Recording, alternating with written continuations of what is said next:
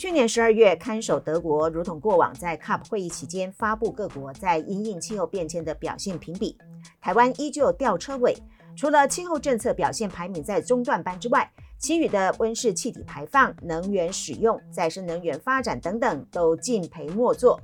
但是，针对 COP 二十八的决议，二零三零年之前，再生能源装置增加两倍，能源效率提升一倍，经济部说我们可以做到。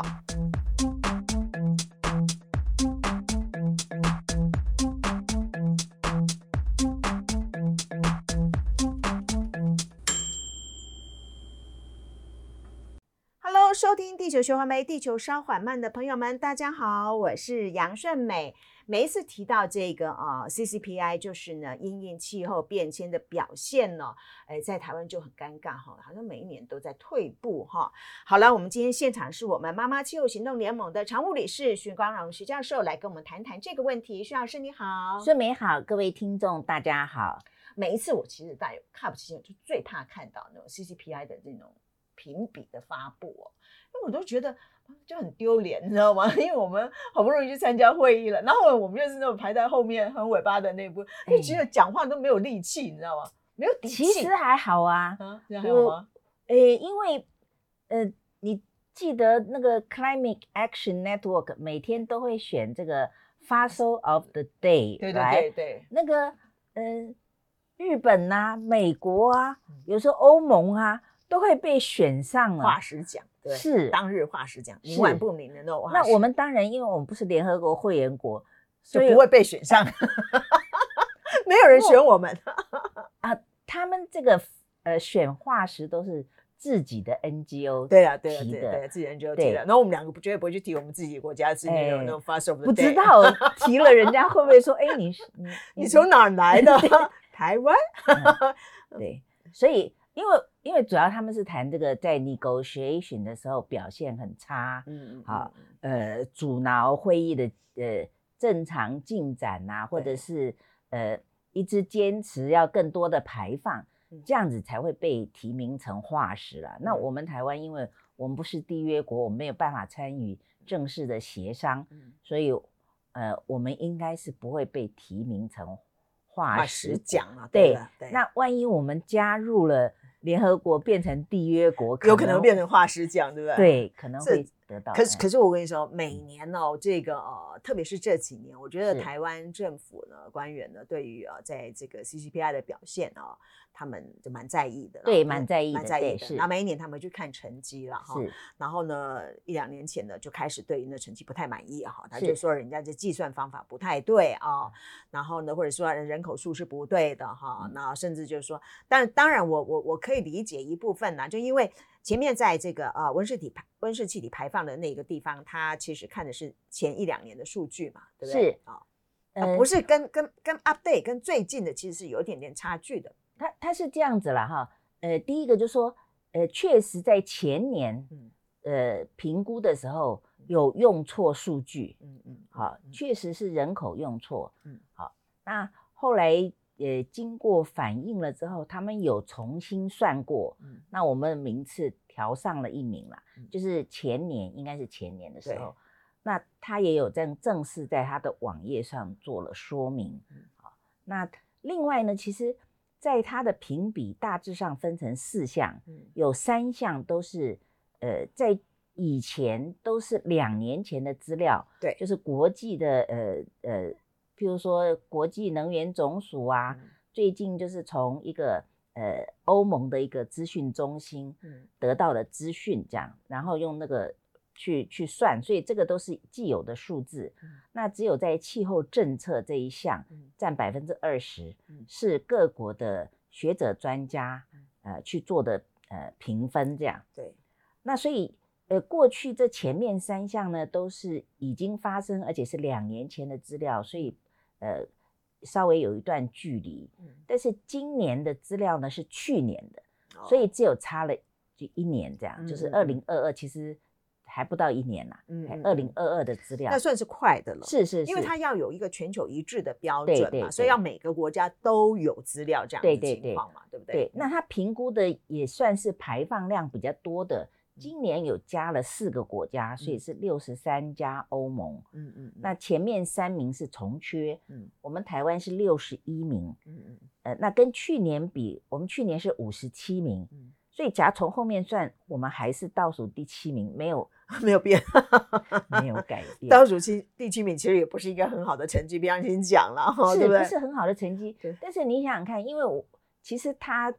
去评估的这些国家都是从。呃，排放量比较多的开始收集嘛，嗯嗯，我们算是一个排放量比较多的国家，嗯、那后面稍微呃比现有的稍微少又愿意可以加进来的，嗯、慢慢加进来，所以当然呃，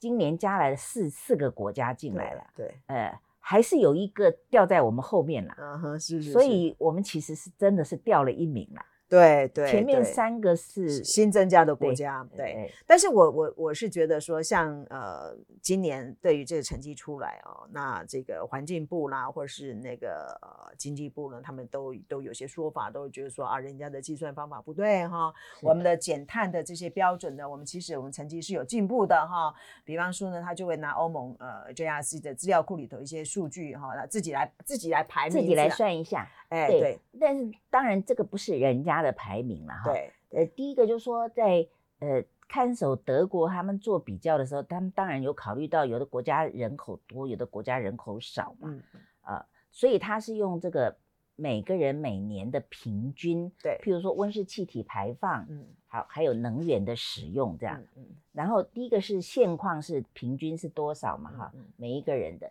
另外就是趋势改变的趋势，嗯，你到底是增加很快呢，嗯，还是减少？嗯嗯嗯，好，然后另外一个就是跟。那个增温不超过摄氏一点五，这个 pathway 对，好去比较，嗯嗯，那我们比较差距很大嘛，嗯嗯，那我们每一个人每年的排放量也很大嘛，嗯，好，我们呃减少的趋势其实蛮慢的，对，所以我们在温室气体排放这个部分呢，我们是排六十四名，哦，那就是很后面，对，很后面，对，那再生能源我们有呃趋势还不错，但是我们的量还是不多，对。对，就因为我们有一个有有计划，然后后面有有有厂商愿意跟进的，有一些东西计划还在做啊，但是目前就是少，那就是因为我们开始的慢，开始的慢，就量就是少的这样子。所以我们到现在为止，我们的化石燃料还是。占我们能源使用有九十二 percent，对，如果能源使用就表示不是单单只有这个电力了哈，因为电力是呃一个计算的部分啊，那可是我们还有用这个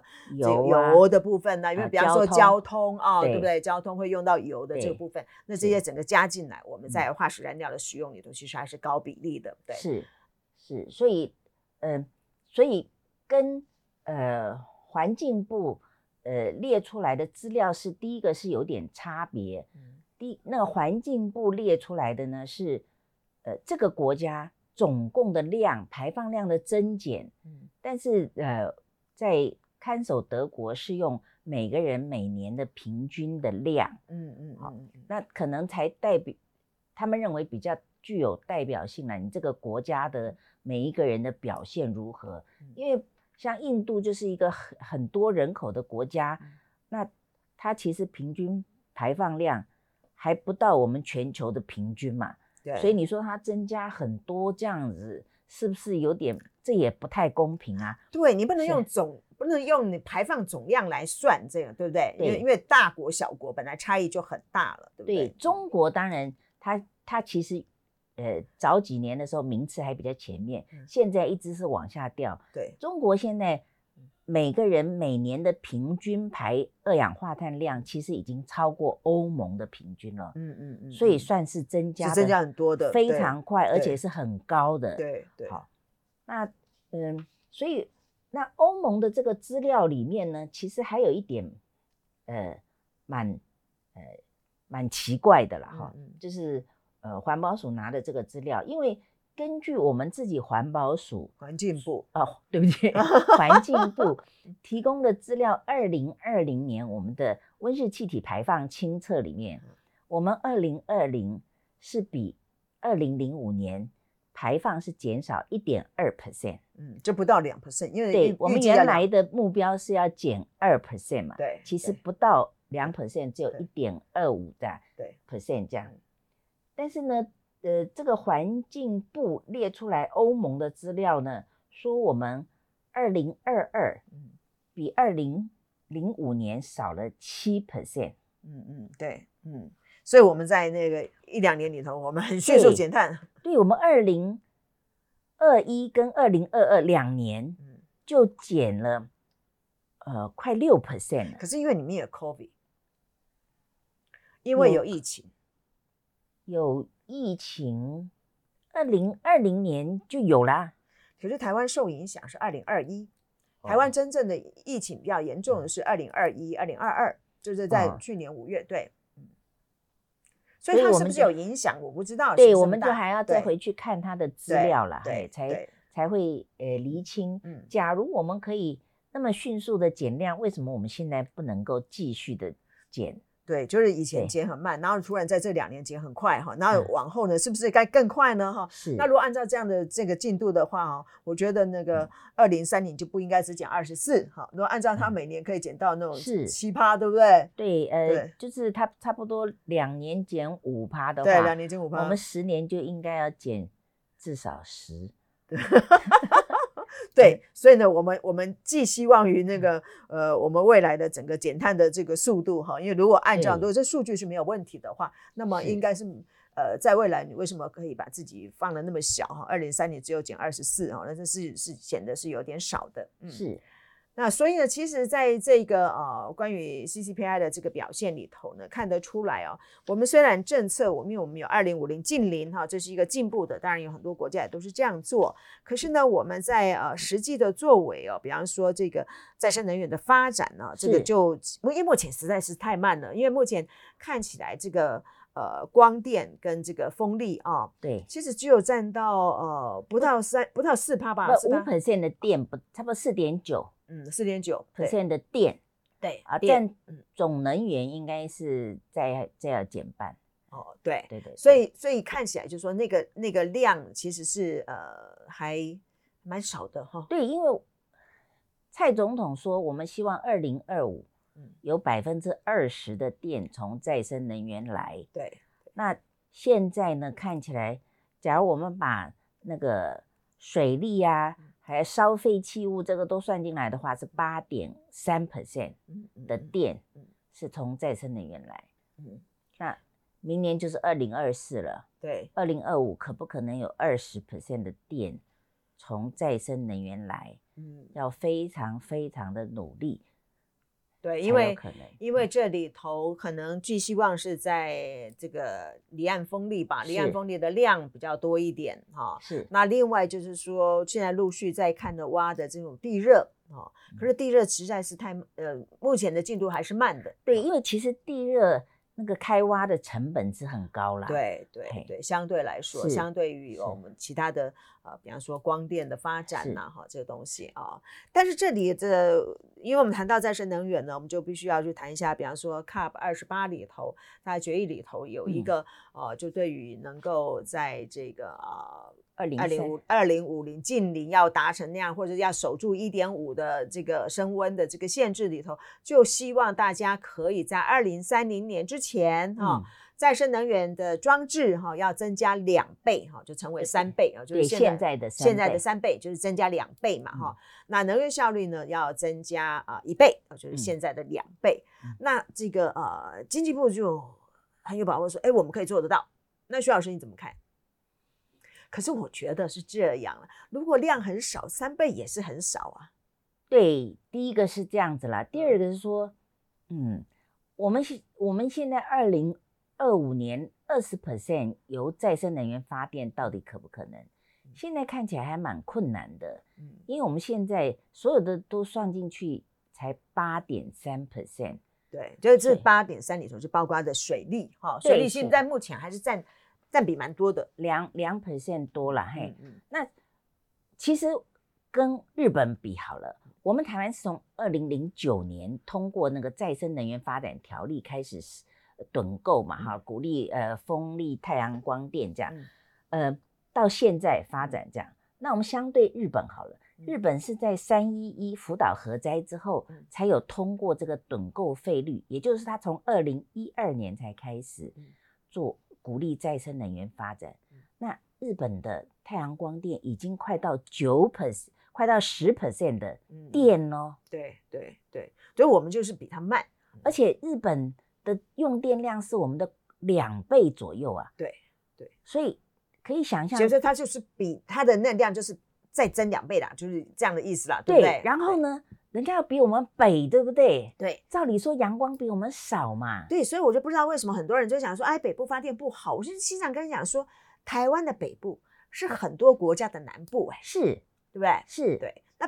在我们北部的人，在我们北部的国家，它能够发展，为什么台湾的北部就是不好发展？对，所以我，呃，当然啦，日本在风电的发展是比较慢的，现在才要开始啦。当然，它因为因为可能因为它本来就有做太阳光电的基础啦，它有这个基础产业，所以它在政策上是鼓励太阳光电。那我是觉得我们台湾，嗯。有这样的政策，但是要去推的时候，有没有遇到困难？有没有要去呃解决？譬如说好了，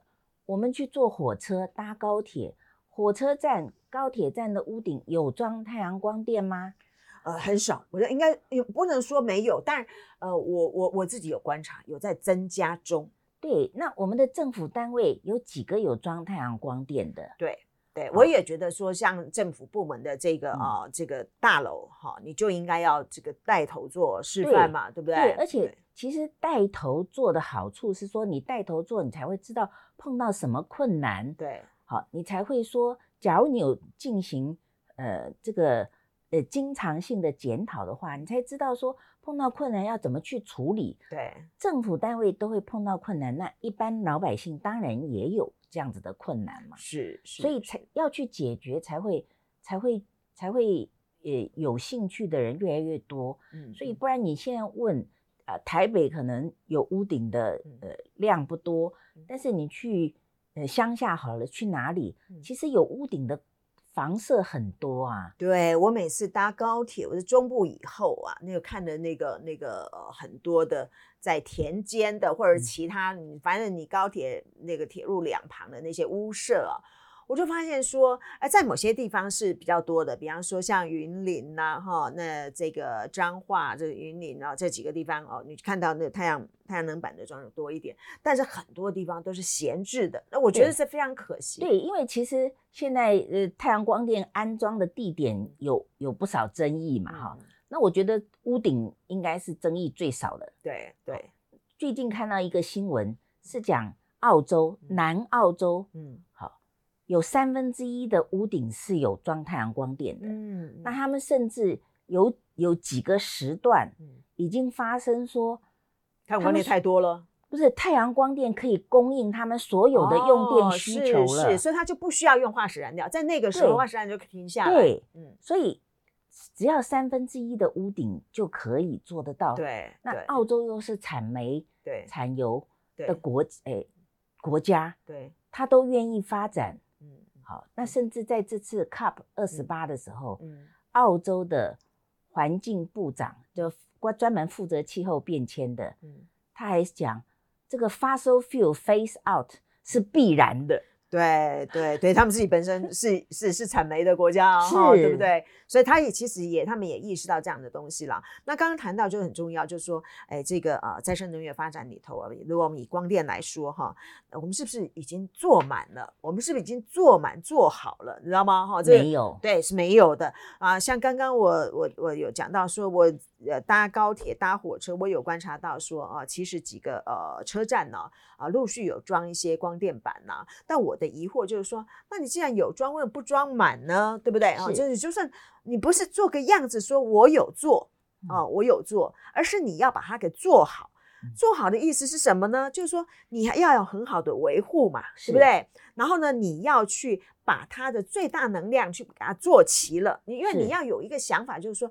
我这个不是要做样子的，我是要实际能够去抵减我要使用的电力、使用的能源的。而而且我们可以减少进口的燃料嘛，对，对这个也是一个好处啊。对，对是，而且我真的觉得说哦，这个官方去做哈，才能够这个啊带头哦，让民众说你是在玩真的，是对，特别是我们看到这个很多的这个啊车站啊，嗯、像高铁站呐、啊、火车站呐、啊，那有有这个有平面的哈，这个啊车站体的。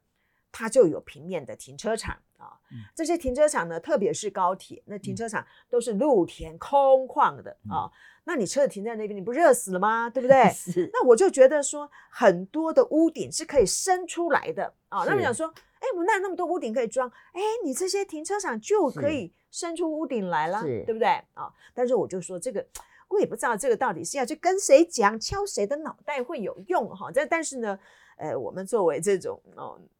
团团嘛哈，我们还就是还要不断的、不断的说、不断的说的洗脑，你们一定要去听到这样的话，就是屋顶是可以伸出来的哈，那伸出来的屋顶就是我们可以做的这太阳光电的部分嘛，对不对？哈，那另外就谈到就是说啊，这个能源效率这一块，嗯啊，那你觉得台湾目前在做能源效率提升这个部分呢？你觉得情况怎么样呢？因为这这个经济部长说我们可以提升两，提升一倍变成两倍。在二零三零年，其实现在离二零三零年很近了，只剩下七年了。是，那我觉得要对什么样的那个呃设施要要呃，希望大家能够真呃去去装，啊、呃，也要选对。譬如说最近呃，经济部有补助台汰换呃旧家家家电，嗯，旧家电，其中有汰换那个呃。一二级瓦斯炉换啊，或者是瓦斯热水器，嗯，为什么不用热棒呢？嗯嗯嗯嗯嗯，热棒比瓦斯还要节能啊。对，那你又可以鼓励台湾自有的热棒产业啊。嗯嗯，为什么不做呢？对，其实它是可以加进来这样一项的哈，因为但它这是汰换，它不是新，它不是说那个鼓励装设，你知道吗？因为它这个汰换的理。汰换里头就是说，你要把那个旧的东西啊，是要是它它是一比，它不是增加一哦，它就是一一一个比一个啦，就是你要你要有一个旧的淘汰掉，装一个新的啊，这个它这个汰换的目的是在这边，但是它呃它的增加热棒呢，在它的项目可能是放在别的地方，但它有没有我不知道。但是我我不知道他有没有鼓励装热棒，但在汰换设备这里头，他是不把热棒放进去的，因为他可能也没有想到说有人家热棒要换呢、啊，嗯、所以他现在只有现有现有的旧家电，他把希望把现有的旧家电洗出来，然后呢就是，而而且要回收哦，你要有回收单据的，就是有有那个、嗯、呃会呃废废家电的回收啊，你要有那个呃回收条，因为我今年有去办了这个呃。旧家电的这个汰换啊，我换了一台冰箱啊，就换成一级能效的冰箱，然后它就有补助哈，那补助它就有呃，包括就是说呃货物税啊，退你货物税，然后呢还有汰换的这个呃补助奖金哈，然后你就你知道吗？其实还不是很容易的哈，因为你货物税呢是这个货物税的另外一个申报的地方嘛，对不对？然后呢这个呃汰换呢又是另外一个汰换申请的地方。像我这样已经每天都在处理这种行政事务的人，我都还觉得有点烦，我就可以想见一般人到底烦不烦啊？真的就很多东西不是那么不是那么方便了哈。过去我们在做这个汰换的时候，比方说啊换一台冷气啊换一台冰箱哈，就折呃两千元的时候，它是直接对这个家具呃这个家电商啊，那对于。这个一般民众来讲就容易嘛，哈，你不需要准备太多的这这个这个那个的哈。那这一次是呃你要申请，你申请的时候你就要付很多证明啊，付你的你的购买证明哈，然后你的这个呃呃废废家电的回收回收条，因为他们那个送来新的把旧的收走，带一个回收回收的这个条子啊，然后呢你这个家电的这个证明书啊，对。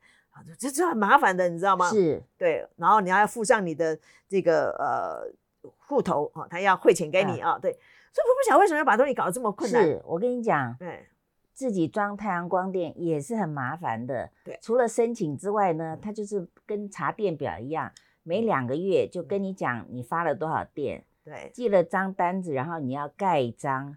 再把它寄回去。哦，所以其实很多行政的繁复就会，难道难道不知道是我吗？他 也有时候要寄到哪个户头，他也印出来啦。嗯，可是都要你再盖章，然后再放到一个信封里，再把它寄回去。对，完全就是那无纸化，在他们讲是简直就是天方夜谭，知道吗？哈，就是完全他们收电费都可以自动扣缴了。对对，所以其实很多呃繁复的行政呢，是其实会让你啊完全都不想做哈。是。那所以呢，其实我们呃在谈这个 COP 二十八之后的台湾呢，嗯、我们呃有一个呃能源发展的一个呃目标哈，嗯、有一个这个呃能源效率提升的一个目标。是。但是呢，呃，我我不不知道这经济部呢，反正他很有信心，我们做得到。这个目标可能嗯，嗯好，再生能源。装置可可能也可以增加，嗯，但是我们的能源讲消耗，假如一直在上升，对对对，我们的表现还是很差。对，这个就是说在于这个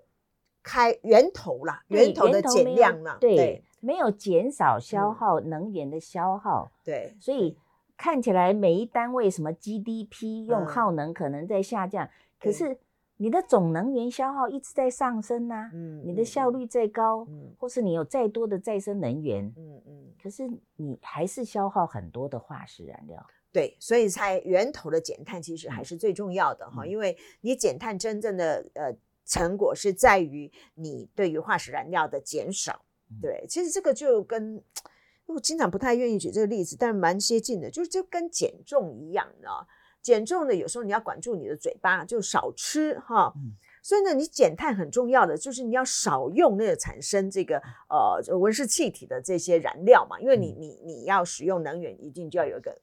燃料来源嘛，对不对？嗯、你燃料来源就是化石燃料，那那你当然这个减少的就有限嘛哈。那就所以我，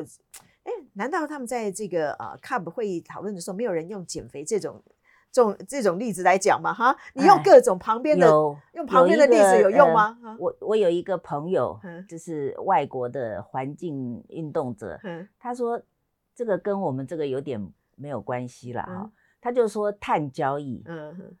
我呢我吃的很重，对，但是我付钱请你减 减肥，对，就是这，哎。所以，所以我就觉得源头嘛，哈，源头的减少还是很重要的哈。那在我们谈这个台湾的呃再生能源发展哈目标哈，因为现在量少，所以要三倍啊，增加两倍其实是不难的啊，因为现在真的太少了哈。在国际上，呃，几个在发展的这个比例上，特别是我们现在，如果我们只有只有这个啊太阳能跟风力的话，哈，那其实是呃很局限的，又特别会局限于呃，就风力台湾又发展的很不好，除了离岸之外，陆域我们根本发展不起来啊。那很多观念上可能还要改变哦。那但是其他的能源哈，比方说这个呃生殖能。甚至呢，我们其实也发展的不是特别特别的理想。对啊，那有一有一种说法是说，哎呀，我我们把一些这个呃厨余啊去做这个呃厨余产生的这些发酵甲烷，对，发酵甲烷，或者是养猪的那个废废，其实丹麦有一部分就是用他们，他们丹麦的畜牧也是非常的呃。呃，是他们的一个主要的经济来源，对。他们就很多的猪粪呐，那些都拿去做那个，嗯，嘿所以我们在在这个生，其实是说多样的再生能源是。要多样的去发展哈，因为你只放在光电或只放在风力，其实是呃不是很理想的哈，嗯、因为能源这些再生能源有一些是要互相搭配、互相互补的啦哈。那比方说像那比方说，如果台湾呃主张用。地热的啊，又又觉得说我们有很丰富的地热的资源，那么地热的资源怎么样去开采？怎么样去技术上的这种呃很效很快效率的去呃能够让它运作？那可能还有一些这个啊、呃、法令上的松绑也是需要的哈。那刘也高兴说，慢慢的我们已经有看到第一座、第二座的地热地热厂陆续出来了哈。那地热本身其实不是太难的。太难的技术，因为国际上这个技术是有的哈，只是在台湾自己本身怎么样去让那个蕴藏的东西到后来可以变成哦这个呃供电的哈，这个确实是有还是有一段距离的，但不表示它不能做。而且我觉得像这种呃地热，如果它可以成为是一个呃常态性的，因为地热它二十四小时都、嗯、都都都发电的嘛哈，嗯、那就会变成是我们就不会有人就说就靠着核电当的这个。机载哈，其实现在没什么机载这种概念了哈，因为基本上本来电力的调配就是一个很很灵活性的嘛，哈，很机动性的，对。所以在这个部分呢，呃，我们看起来呃，源头的减碳其实还是很重要的。是，嗯。那另外有一个就是说，哎，其实在这个呃，COP 二十八的呃决议里头，还有一项是关于交通，哦，交通的这个呃碳排的减少。嗯、那你觉得台湾的交通碳排减少，其实现在的做法，你有什么看法吗？嗯，台湾的。呃，交通啊，其实有个问题，就是说，只有基本上只有台北、呃高雄有一些，然后台中有这个比较便捷的大众运输了。对，那其他基本上是不存在，所以在这个呃其他的地区，他就必须有自己开车或者自呃骑摩托车。好，当然，呃，我们可以努力让这些东西变成电力化，嗯、但是我们呃。在没有电力完全是零碳之前，嗯，是鼓励用更多电，好像又又增加化石燃料的呃使用了，对，嗯，所以一种方式就是鼓励大家都开始搭大众运输，嗯，所以在这个呃乡下地方，当然跟都市都会地区应该是不同的设计，嗯嗯，好，那我觉得其实很重要一点就是。官员自己要下来，呃，身体力行，嗯，好，譬如说，好了，首长每一个礼拜至少一次，他搭大众运输上班，嗯，可不可行？那他会碰到什么困难，才会去想办法解决？那台北市当然，呃，现在发展的蛮不错的，你要走路，啊，都有还不错的人行道，可是你去到。譬如说你去宜兰好了，嗯哼，或是去到彰化，嗯，你要走人行道，呃，有点困难。我每次都要与与车争道，对，是，对，是。所以其实大家就也为什么不走路？嗯，就是走路很不方便，有的时候偶尔还可能碰到人家抢包包 啊。抢包包，我觉得抢包包是在巴黎比较多吧，但是台湾抢包包，但是呃，就是不是很友善呐。所以要怎么样让这个环境变得呃，让大家愿意走路，好，愿意搭大众运输，呃，那每一个相关的政府单位的人，他只要自己呃可以定期的去体会一下，呃，那或许他们就会考虑说，我们怎么把这个改善呢？对，我觉得徐老师提的很重要一点，就是要知道民生疾苦了哈，因为你真的要去体会那个那个地方到底是怎么样啊。那以交通这个东西来讲，确实是这样，因为它就是一个恶性循环，你知道吗？你你这个交通越不方便的地方呢，你大众运输就越不好，你知道吗？因为它就它就呃。他觉得没人坐，你知道吗？嗯、或者是他的设计就不好嘛？设计不好的情况下呢，大家就更不愿意坐。然后更不愿意坐的时候，就是自己骑摩托车啦，或者是开车哈。比方说像中南部很多地方，那确实他你你不你不开车就很不方便，因为你等公车不知道什么时候。好了，这个就提到了，就是等公车不知道等到什么时候，这确实是一个。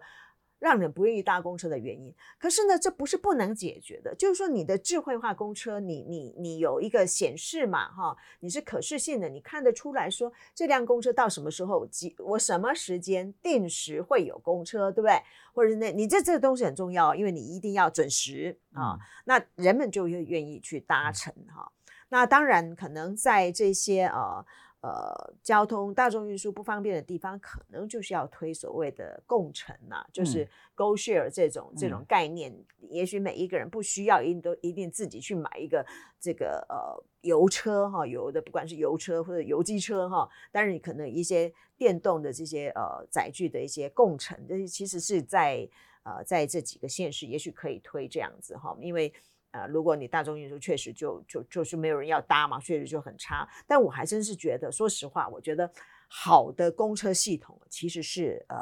很方便的，是对，因为公车可以跑好多地方啊，它不像捷运，捷运有一定的站嘛，哈，火车也一定的站嘛，可是你公车的路线是可以灵活的，哈，那这样可以照顾到比较。多人的需求，那这个呃交通的这个减碳呢，在这一次 CUP 的这个呃全球盘点里头，其实有特别提到关于这个交通的碳排这个部分。那我也觉得这个在台湾目前呢，也是呃很很很棘手的一个部分，因为呃就是就是中南部就是用用这个呃大众运输就是少嘛，哈，公车是用的少嘛。那有一些县市就说啊，我们就要有捷运，我是搞不懂，